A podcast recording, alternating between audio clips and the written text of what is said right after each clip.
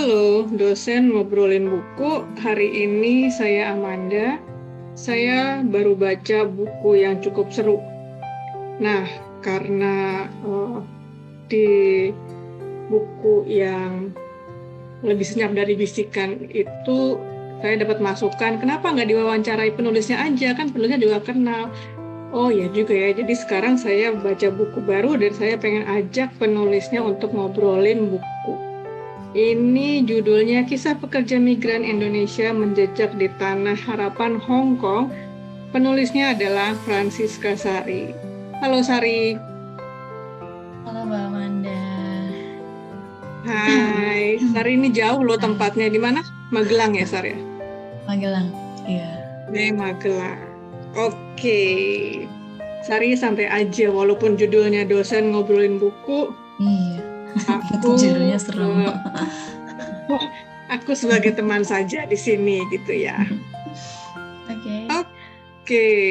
Sari ini bukunya uh, apa ya lain daripada yang lain gitu. Nah, apa nih yang melatar belakangi Sari untuk bikin buku ini?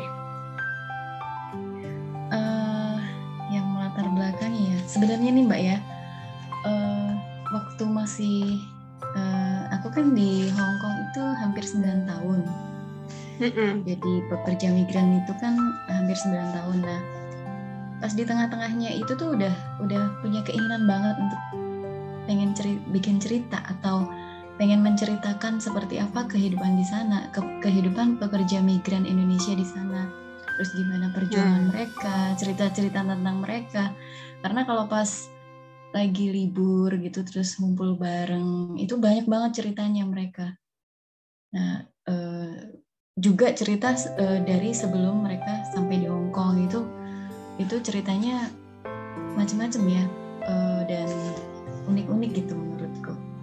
Nah pas di sana itu pengen sih cuman waktu itu untuk nulis apalagi nulis buku ya kayaknya tuh kalau bahasa Jawanya tuh awang-awangan itu oh, iya, awal-awal tuh apa ya?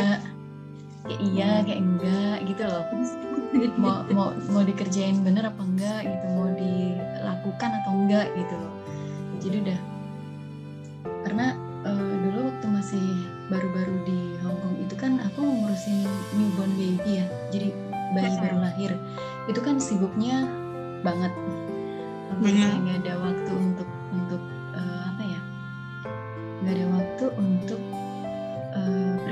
Yang lain-lainnya lah ya. Uh, uh, jadi kalau untuk privasi itu biasanya aku pakai untuk istirahat. Jadi hmm. kalau ngerjain yang lain tuh ya itu, oke, kok berat gitu. Nah, oke. Okay. Sembilan tahun ya Sar di Hongkong ya? Hampir. Delapan ya. setengah lebih lah gitu. Uh, Sebelumnya nah, pernah di mana Sar? Oh iya, sebelumnya itu aku udah empat tahun di Singapura. Itu juga ngurusin bayi sih, tapi bukan baru lahir sih, udah enam bulan waktu aku datang. Dan itu hmm. di Singapura itu ceritanya lebih lebih ini ya, lebih lebih seru-seru gitu karena karena di sana itu uh, apa ya? Waktu aku di sana itu kan sebelum ada kebijakan-kebijakan baru gitu. Jadi kayak waktu aku baru masuk uh, Singapura itu yang masih ada tes bahasa Inggris. Kalau sekarang kan udah nggak ada. Jadi hmm. dulu itu ada tes bahasa Inggris karena bahasa yang dipakai di sana itu kan bahasa Inggris. Meskipun kalau kita dapat majikan yang Melayu ya tetap aja ngomongnya Melayu mirip sama Indonesia kan ya. Tapi okay. tetap uh, ada tes masuk itu pakai bahasa Inggris dan itu ceritanya uh, apa dari tes bahasa Inggris itu aja ceritanya udah banyak banget. Kayak yang Eh, kita cuma dikasih kesempatan tiga kali untuk untuk lulus gitu kalau sampai tiga kali nggak lulus kita dipulangin ke Indonesia. Dan itu itu miris banget. Itu ceritanya Wah, kayaknya ini bakal bakal jadi satu buku sendiri nih Sarni cuman itu udah lama banget mbak. Itu aku di Singapura itu tahun 2008 sampai 2008 awal sampai 2011 akhir. 2011 hmm. jadi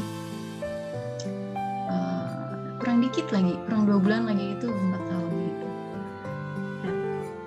ini bukunya sampai dapat sambutan dari Menaker Trans loh, Menteri Ketenagakerjaan Republik Indonesia, sorry, Menteri Ketenagakerjaan Republik Indonesia, Ibu Dr. Ida Fauzia. Gimana ceritanya nih, Sar? Tanya, uh, jadi kan kalau uh, tentang PMI ini, uh, PMI itu apa? Pekerja Migran PMI Indonesia itu gitu ya? Pekerja Migran Indonesia dulu namanya okay. sebelum PMI itu BMI, Buruh Migran Indonesia dan sebelumnya lagi itu TKW, Tenaga Kerja Wanita atau nah, itu untuk yang perempuan aku lebih ya? familiar yang dulu itu yang kayaknya aku ya? orang dulu ya. kalau orang dulu itu untuk untuk uh, generalnya tuh TKI tenaga kerja Indonesia hmm. terus uh, kalau perempuannya TKW tenaga kerja wanita hmm. yang laki TKL tenaga kerja laki-laki gitu kan oke okay. jadi ganti ganti ganti dan sekarang kayaknya PMI udah mantep pekerja migran yeah, iya. Indonesia yeah. gimana ceritanya Sar? Jadi uh, kalau dengan Ibu uh, Ida uh, pekerja uh, tentang tenaga kerja Indonesia itu kan kalau kementeriannya di bawah uh, Kementerian Tenaga Kerja ya. Nah, uh, waktu itu jadi ada nih yang namanya Pak Andre Jati. Uh, beliau ini adalah mantan duta besar Singapura dan juga pernah jadi duta besar di uh, Pantai Gading Senegal. di uh, Senegal di Pantai Gading itu beliau di Pantai Gading dan di Singapura itu terutama beliau juga ngurusin tentang pekerja migran. Nah jadi kan hmm. beliau tahu gitu seperti apa sih uh, pekerja migran kayak yang nggak dibayar cerita-cerita mereka yang menyedihkan itu beliau pernah menangani gitu. Apalagi beliau di Singapura tahun 2006 itu sebelum aku ke sana ya itu masih yang masa sulit lah gitu nah jadi hmm. beliau tahu banget seperti apa pekerja migran gitu cuman selama ini kan belum belum ada dari pekerja migran sendiri yang menulis gitu nah Wah, jadi ini buku pertama yang dibuat oleh seorang pekerja migran sendiri gitu ya? Yang ditulis, nah, yang ditulis oleh pelakunya sendiri. Kalau ya, yang, ya, ya, ya. Yang nulis orang lain banyak sih, kayak misalnya kayak ada yang bikin uh, apa sih namanya? Uh, penelitian atau mereka mempelajari untuk bikin jurnal atau apa gitu banyak sih. Tapi kalau dari hmm. pekerja migrannya sendiri yang bikin buku memang isinya bukan yang uh, karya sastra ya. Kalau karya sastra banyak loh mbak mbak Amanda. Oh, gitu. karya sastra yang buatannya yang ditulis oleh uh, pekerja migran itu ada banyak. Cuman kayaknya kurang terkenal ya di Indonesia. Karena mereka biasanya yeah nerbitinnya di di apa namanya? Uh, masarinya bukan di Indonesia jadi dan mungkin di kalangan pekerja migran aja jadi nggak gitu nggak gitu banyak dikenal. Cuma hmm. banyak terutama uh, Taiwan Hong Kong gitu ya banyak. Cuman kalau yang uh, aku memang bikinnya bukan yang bukan yang sastra bukan yang cerita fiksi gitu. Karena memang uh, apa ya sebenarnya tujuannya itu untuk untuk ngasih ngasih tahu gitulah gampangnya. Ke mereka hmm. yang pengen kerja ke Hong Kong. Uh, prosesnya itu seperti ini dari mulai sponsor ya. Sponsor itu uh, tahap awal itu karena dari rumah.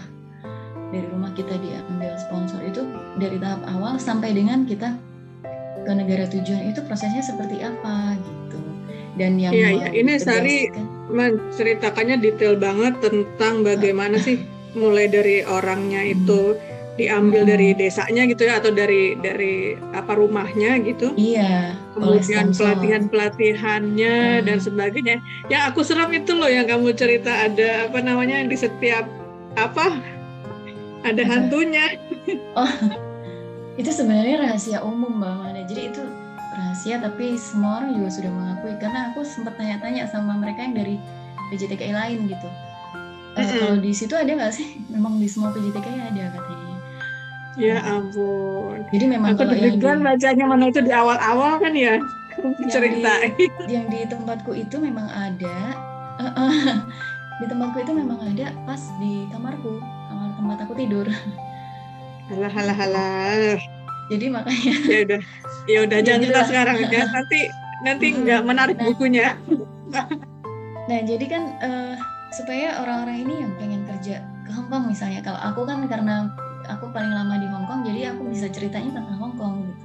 Aku mau cerita hmm. tentang Taiwan nggak bisa dong karena aku belum pernah ke sana gitu kan. Nah uh, jadi uh, yang pengen kerja ke Hong Kong supaya mereka tahu ini dari awal dari sponsor sampai dengan sampai di tempat uh, tujuan itu seperti apa yang dihadapin tuh apa kesulitannya apa terus gimana cara menghadapi kesulitan itu gitu. Supaya mereka juga uh, punya persiapan yang cukup ya mbak.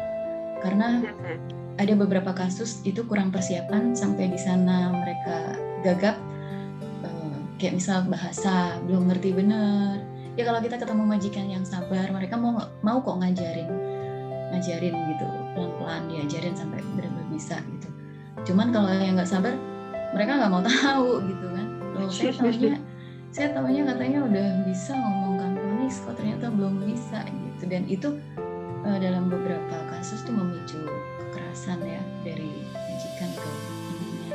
Oh iya iya. Jadi ini Jadi, bukunya bukan cerita tentang Sari sendiri? Bukan. Atau gimana? Jadi uh, dari cerita uh,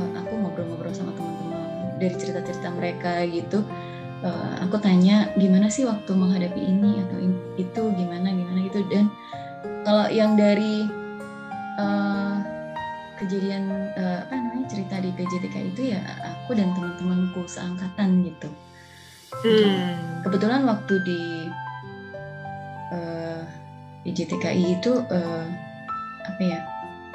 Uh, aku kan jadi ketua divisi, jadi uh, ketua divisi Hong Kong gitu. Jadi uh, sering teman cerita seperti ini, seperti ini ceritain mereka gitu.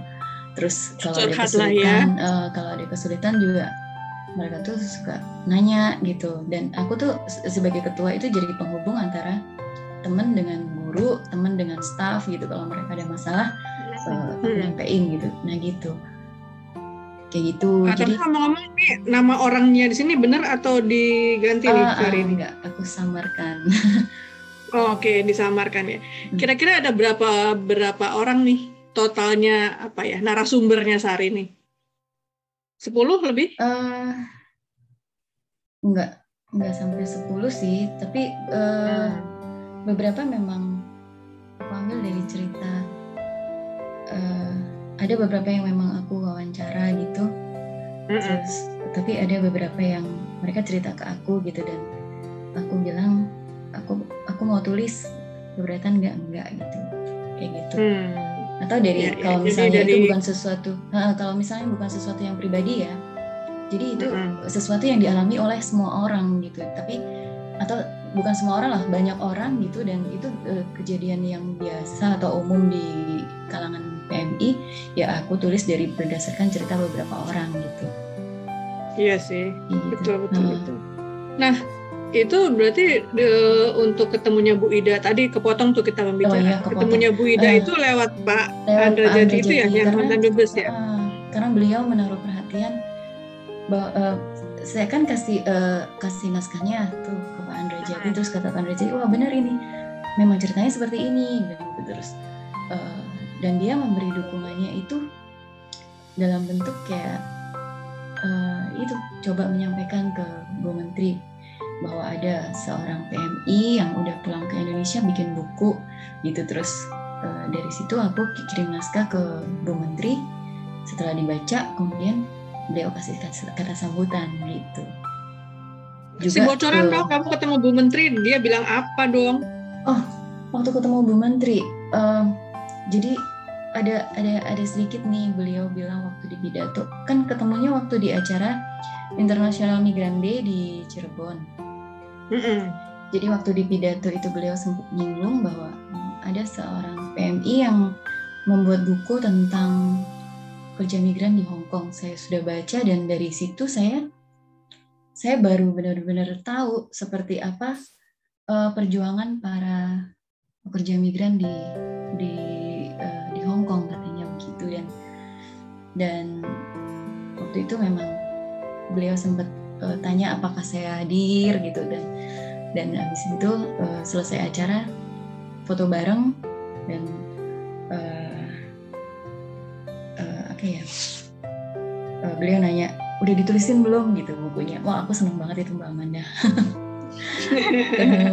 Iyalah. Aku seneng banget kebayang.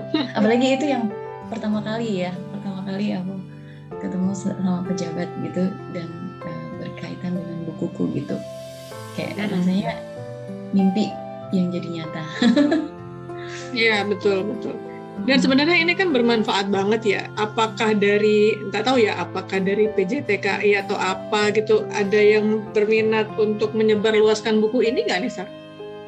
Kalau sejauh ini dari dari Kemenaker ya. Dari Kemenaker, oh dari Kemenaker. Iya, mereka bagikan untuk uh, calon kerja migran yang mau berangkat.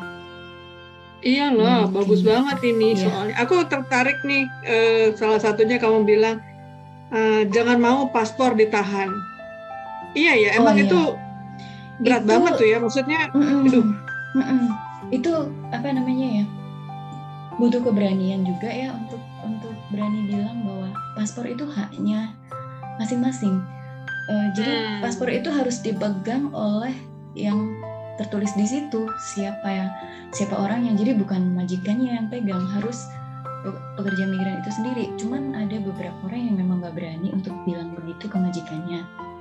Uh, jadi majikannya lebih suka untuk mereka yang pegang gitu kan, supaya lebih aman atau ya uh, lebih lebih amannya buat majikan yang memang paspornya dia yang pegang gitu. Padahal itu haknya pekerja migran. Ada sih yang berani atau kalau bukan majikan ya agent biasanya agensi yang ada di Hong Kong itu yang pegang gitu padahal itu ada aturannya ada ada itunya uh, bahwa paspor itu adalah haknya pemeg, uh, haknya yang ada di situ gitu jadi kalau di situ yeah, iya. namanya yeah. siapa ya dia yang harus pegang nggak boleh orang lain gitu tapi aku baca bab ini aku jadi lebih apa ya lebih melek sih. Maksudnya gini tadinya aku pikir yang namanya paspor ditahan itu pasti entah majikannya atau agennya itu yang dalam tanda kutip jahat gitu ya. Tapi ternyata ada juga di sini Sari nulis bahwa kalau nggak kalau emang orang apa PMI-nya sendiri nggak hati-hati, dia bisa yang terjebak apa tadi utang gitu ya menggunakan paspor itu. Sehingga mungkin ada baiknya juga gitu ya. Ada kalau dia nggak itu dari majikan. Karena di Hong Kong itu mbak yang namanya tempat peminjaman uang itu menjamur. Jadi mereka hmm. kasih ke siapa? Dan kalau sampai bermasalah gitu. yang dikejar pasti ke rumahnya majikan dong ya? Ke rumah majikan karena mau nggak mau si PMI ini pakai alamat majikan karena dia nggak punya alamat iya. lain kan? Nah e, kalau bermasalah ya majikan yang dihubungin terus-terusan. Ini ada cerita dari temanku sendiri teman deketku. E, hmm. jadi e, apa namanya? Yang sebelumnya dia yang digantiin sama dia punya masalah soal itu. Nah si majikannya temanku ini dikejar terus sama yang minjemin uang karena iya. karena yang itu pakai alamat itu kan pakai alamat majikannya jadi ke situ terus. Nah untuk menghindari itu sebenarnya ada gini ya ada ada baiknya juga. Kalau kayak aku nih aku nih uh, kalau kasusku sendiri nih aku dengan kesadaran penuh aku titipin ke majikanku. Karena apa? Aku nih orangnya pelupa pernah aku pegang sendiri aku lupa taruh di mana. Padahal mau pulang harus bawa paspor kan. Akhirnya udahlah aku titip aja deh aku bilang gitu. Daripada nanti aku lupa taruh di mana. Tapi memang majikanku baik banget. Jadi dia juga nanya aku terserah kamu kamu pegang silahkan. Kalau mau dititipin nggak apa-apa. Kami simpenin dia bilang. Ya udah simpenin aja aku bilang. Gitu. jadi delapan setengah tahun itu satu majikan atau ganti-ganti tuh satu, itu?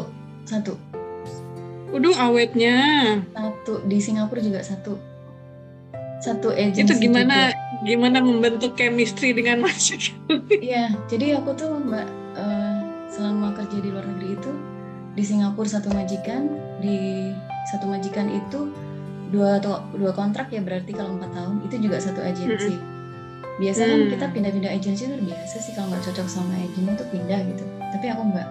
Nah terus di Hong Kong itu juga delapan setengah itu kan empat empat kali kontrak empat setengah kali ya? kontrak gitu itu juga satu majikan dan satu agensi terus uh, dan satu PJTKI jadi dua kali berangkat itu lewat PJTKI yang sama hmm. Hmm. jadi Wah, itu uh, harusnya ceritain lagi tuh satu buku lagi itu kalau membangun chemistry-nya ya. sama itu loh sama, sama kayak nggak gampang loh kan di paling belakang itu kan ada tulisan epilog ya itu kan dari majikanku yang perempuan Mrs. Yang bahasa Inggris itu ya yang bahasa Inggris itu dia majikanku yang ngomong gitu maksudnya hmm. dia dan aku itu punya prinsip yang sama kebetulan bahwa uh, kunci dari semuanya itu adalah komunikasi jadi uh, apa ya waktu di Singapura juga aku udah menerapkan ini bahwa apa yang aku mau apa yang majikanku mau kami itu diskusi bareng gitu.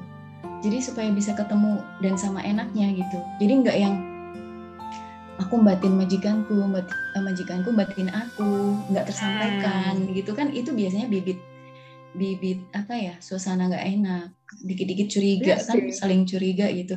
Lah kalau aku kan uh, dari dulu memang sama majikanku begitu. Dari awal kami ngobrol ngobrol maunya gimana kalau kebetulan pas keinginannya nggak sama ya dicari jalan tengahnya supaya sama-sama enak gitu jadi aku kerja juga enak dia mempekerjakan aku juga enak gitu ya ya ya, ya betul betul jadi di mana-mana dalam bentuk hubungan apa pun komunikasi penting nih ya. Iya dan iyalah aku rasa nggak nggak masalah ini aja ya semua pekerjaan ya.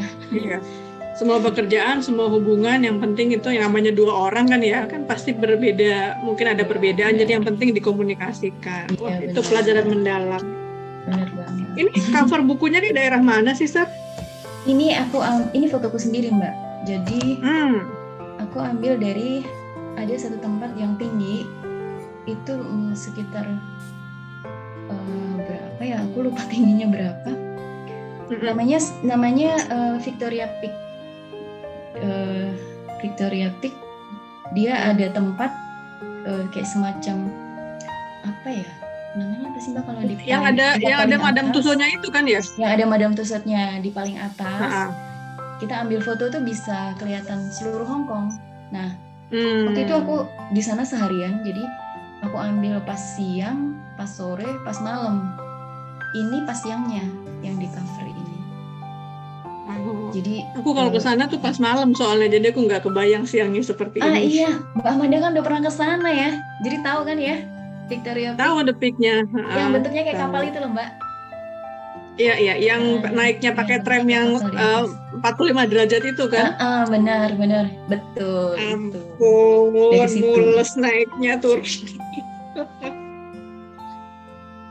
Aduh, jadi pengen jalan-jalan kalau kayak begini. Iya itu serem itu. Iya iya iya. Terus hmm. uh, dari apa? Dari buku ini kira-kira Sari punya ide nggak mau bikin apa lagi gitu kan? Apa namanya? banyak tuh pengalaman yang sebenarnya kayaknya hmm. belum diceritain di sini walaupun ini udah detail banget sih menurut aku iya. gimana tuh Sar? Uh, uh, nah kebetulan kan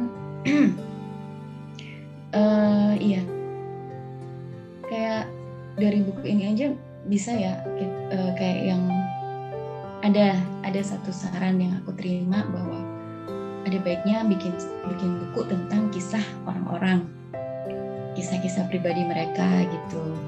Jadi dibuat satu buku gitu. Itu menarik dan dan uh, aku juga sempat punya ide itu. Cuman kan gini loh mbak kendalanya itu mereka itu belum tentu mau ceritanya ditulis gitu loh. Bagi mereka iya, itu betul.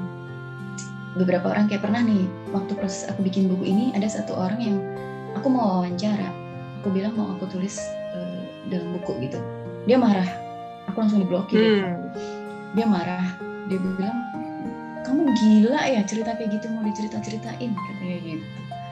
Hmm. wah dari, situ aku mikir ini nggak nggak nggak mudah untuk bikin cerita yang uh, dramatis atau apa gitu. Dari kisah-kisah mereka harus kalau aku sih harus dengan persetujuan mereka ya meskipun ya, betul. apa segalanya disamarkan gitu kan ya nah hmm. karena kalau kalau mereka setuju mereka akan cerita cerita yang sebenarnya jadi kita bisa benar-benar tahu yang sebenarnya nggak nggak dibuat-buat gitu bukan fiksi gitu dan menarik yeah. pasti karena cerita mereka tuh uh, aneh-aneh lucu-lucu uh, dan ada yang wow gitu ada ya kejadian seperti itu gitu mungkin mulai dengan ceritanya Sari sendiri barangkali cerita saya sendiri cerita saya sendiri kayaknya mm. menarik sih mbak Eh, kata siapa? Ini 190 halaman bikinnya berapa lama nih, Sar? Iya, jadi kemarin waktu ketemu dengan Pak Beni, aku mulai itu waktu masih di Hongkong, Mbak. Jadi beberapa bulan sebelum aku pulang itu aku udah mulai ngetik dapat beberapa bab gitulah.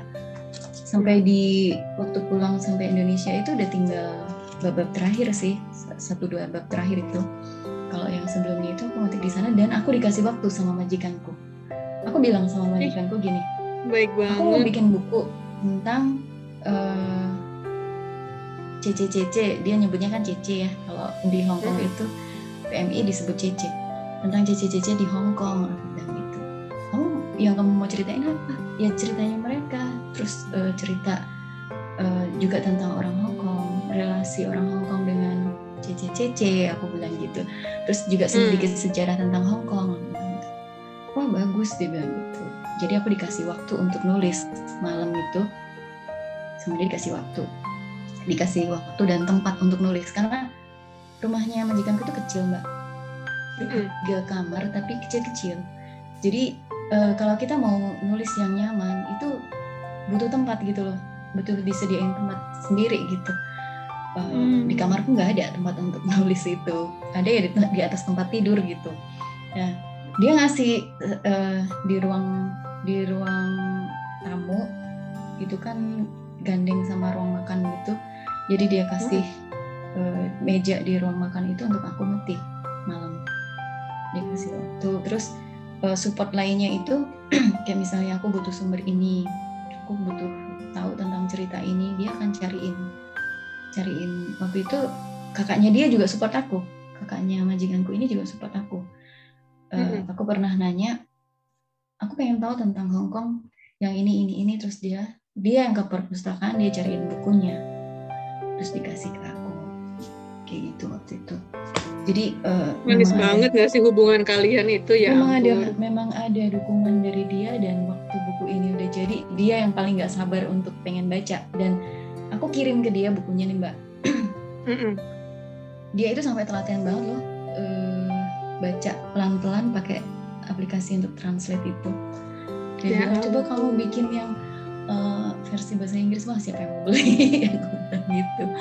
Terus uh, kalau mau bikin sendiri maksudnya satu buku buat kamu sendiri ya aku nggak bisa aku bilang gitu kan. Terus udah aku kasih pakai bahasa Indonesia begini sama dia ditranslate baca pelan-pelan. Terus dia inget wah ini ini ya yang halaman 30 itu yang yang yang di situ hitam ya pak? Ini udah di iya, udah direvisi ada satu halaman hitam ini. Nah, apa sih sebenarnya itu itu sebenarnya adalah bukti potongan gaji yang aku setor ke 7-Eleven setiap bulan waktu enam bulan pertama. Nah itu kan hmm. sama majikanku kan kalau kita dapat struk dari 7-Eleven, Indomaret segala macam kayak gitu kan sebentar pasti hilang ya tulisannya ya. Iya. Karena tintanya kan hilang ya. Jadi eh, majikanku itu setiap kali aku habis bayar sama dia langsung difotokopi karena kalau fotokopian itu kan lebih awet gitu. Nah, aku masih ya, simpan. Aku masih simpan. Dia ingat, wah ini itu ya, apa namanya yang kamu masih potongan itu ya dia bilang gitu. Iya, aku bilang gitu. Dia masih ingat itu yang dia uh, kopiin dulu gitu. Terus dia lihat-lihat dan uh, ada tuh uh, foto majikanku sekeluarga yang semua foto yang ada majikanku sama anak-anaknya majikanku aku minta izin sama sama majikanku boleh nggak dan dia bilang boleh. Jadi yang hmm. ada ada tuh foto yang patung Buddha besar itu ada empat orang naik tangga itu keluarga majikanku. Patung Buddha ya? Patung aku lihat sih yang terakhir yang kamu berdua. Oh iya iya iya, iya patung iya. Buddha besar nah itu uh, ada empat orang naik tangga itu keluarganya majikanku yang aku yang fotoin dari uh, bawah. Dari bawah kita, ya? uh, waktu itu kita pergi bareng. Jadi uh, memang aku terlalu fokus sama sebelahnya Sari soalnya Disneyland. Oh kangen ya? Jadi aku tidak fokus sama si Buddha aku fokusnya uh, sama Disneyland. Iya kapan nih bisa main-main ya? Aduh uh, iya. Oke Sari, itu sebenarnya kalau bisa dibilang kan uh, hubungan Sari sama majikan ya walaupun pengalaman PMI mungkin ada yang pahit tapi kan hubungan Sari sama majikan kan tergolong manis gitu ya. Tergolong baik-baik aja gitu. Padahal mungkin ada cerita-cerita lain di mana hubungan PMI sama majikan nggak terlalu bagus gitu ya. Mungkin mungkin itu bisa jadi apa ya bisa jadi cerita lain untuk me, apa namanya untuk menggambarkan kisah PMI kita sih Sar. Yang kurang mm -mm. Sebenarnya menurut aku dua-duanya bisa loh maksudnya hmm. ternyata di luar negeri juga nggak seindah itu ada yang majikannya hmm.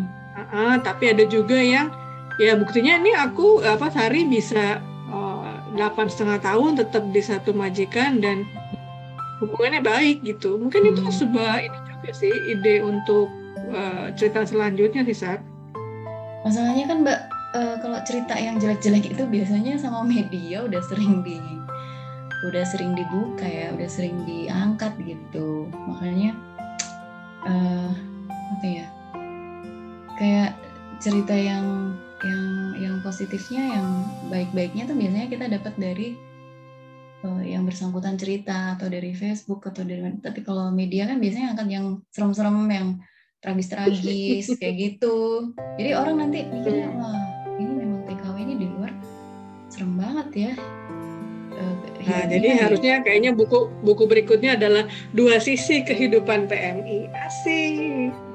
Ada. Aku kayaknya sudah aku sudah ya. bisa menyarankan beberapa tema ah, loh, iya, bener. kayaknya harus dibuat ya, Mbak. Dan harus judulnya harus dipasin ya judulnya.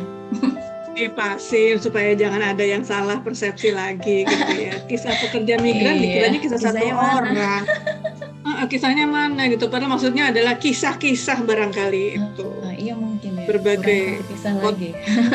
Uh, potongan cerita bagaimana PMI menjejak di tanah harapannya. Uh, uh. aduh pikir, seru uh, seru uh. seru. Gitu. Tapi jangan kapok ya nulis lagi loh. Itu ada udah aku usulkan beberapa nanti akan ku ketik Siap, usulannya iya harus supaya jangan sampai jangan sampai hilang lah itu. Uh, iya ini juga kan karena acaranya Mbak Amanda nih. Ini ini aku beneran loh Mbak. Karena acara ngobrol itu memang aku jadi punya keberanian gitu. Kayak semacam aku kan ikut hampir yang 25 episode itu aku hampir ikut semua. Ya katakanlah aku ikut 23 atau 22 lah.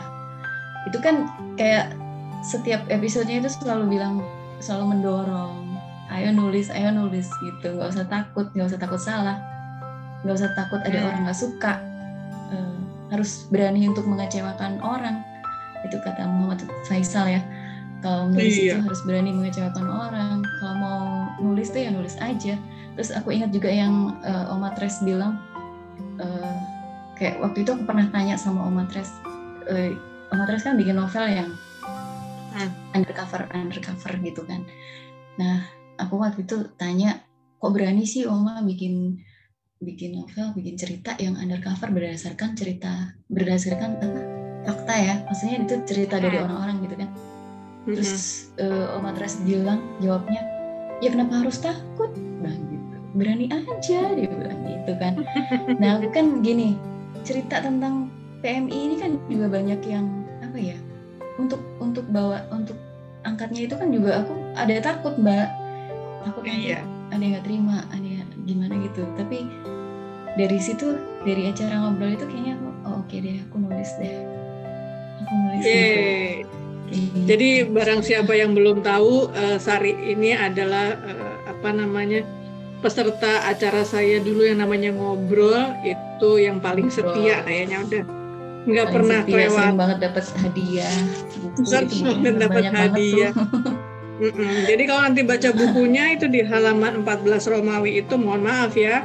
Nama saya ada di atasnya namanya Ibu Ida, ada di atasnya namanya Pak Andra Jati. Jadi ya begitu deh. Tampaknya uh, saya berhasil meracuni Sari untuk menulis dengan acara selama satu tahun itu. Ya, dan karena ini masih buku pertama, jadi kayaknya ini pengalaman pertama, uji cobanya masih banyak uh, apa ya yang perlu di dikritik memang. Entah nggak bener di mana atau kurang di mana. Dan aku, aku makasih juga sama Mbak Amanda kemarin setelah selesai baca buku langsung kasih saran. Kamu kebanyakan kata namun nih gitu. Karena iya. tentu. Oh tentu. Itu tentu ya bukan namun ya? Tentu. Ada yang kritik namun juga mbak. Kebanyakan oh iya iya iya iya iya udah kebenarin ya nggak apa-apa namanya okay. juga langkah pertama pasti kan kita belajar banyak dari ya, situ makanya. Gitu Tapi Sari, aduh makasih gak ada yang pertama kan, gak ada yang kedua, gak ada yang ketiga gitu. Gak ada. Jadi memang yang pertama harus dijalanin mau kayak apa juga uh, yang pertama uh, harus mau. gitu. Jadi jangan putus asa, lanjutkan dengan cerita-cerita lainnya. Oke Sari, makasih banyak obrolannya nih udah lebih dari setengah jam kayaknya. Semoga obrolan hari ini obrolan hari ini bisa me, apa ya membangkitkan semangat orang-orang yang menulis yang masih malu-malu yang belum hmm. uh, pede yeah. dan semoga hmm. uh, banyak hal baiklah dari buku pertamanya Francisca Sari yang judulnya Kisah Pekerja Migran Indonesia Menjejak di Tanah Harapan Kong. Oke Sari, terima kasih banyak sampai ketemu lagi ya. Sama-sama Mbak Amanda, terima kasih. Oke, okay, thank you. Selamat malam.